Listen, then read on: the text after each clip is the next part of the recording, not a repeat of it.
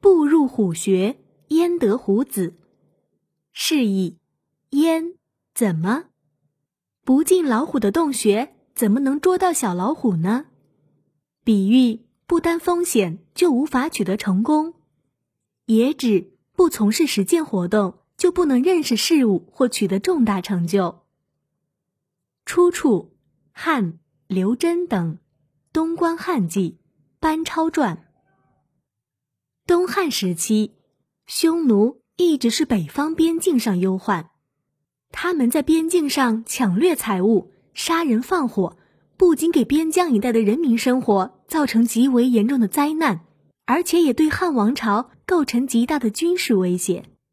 汉明帝时，为孤立匈奴、安定北方，在对匈奴采取军事行动之前，决定选派一批使节联络周边国家，一方面同他们建立友好邻睦关系，一方面联合他们共同征伐匈奴。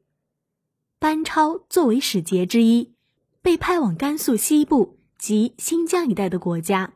他马不停蹄，首先到达鄯善国。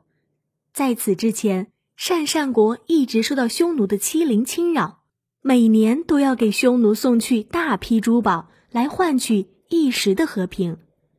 这一次，鄯善国国王听说大汉朝派使节来访，非常高兴，对班超一行人的接待既隆重又热情。不料，过了一些日子，国王的态度忽然变得怠慢起来，对班超他们十分冷淡。班超召集了同来的三十六位部下说：“鄯善国最近对我们有些疏远。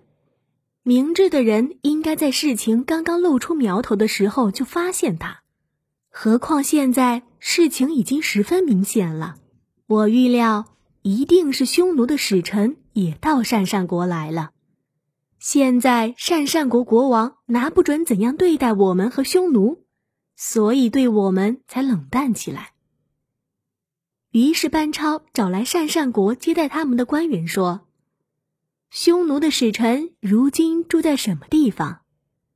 鄯善国的官员便惊恐地将匈奴使节的人数、住处等情况如实告诉给班超。班超让人将那位官员看管起来，然后对自己的部下说：“我们现在处境很危险，匈奴的使节来到鄯善国仅仅几天，鄯善国对我们的态度就这么冷淡了。如果再过一些时候，鄯善国可能就会把我们给绑了送给匈奴人，我们死后连骨头都得喂狼，不但立大功求富贵谈不上，连尸骨也难还乡。”众人听了班超的这番话，都坚决表示愿听从他的主张行事。班超便继续说道：“步入虎穴，焉得虎子？目前唯一的出路是杀掉匈奴使臣。今天夜里我们就用火攻，他们不知道我们有多少人，必然惊慌失措，肯定会被我们全部歼灭。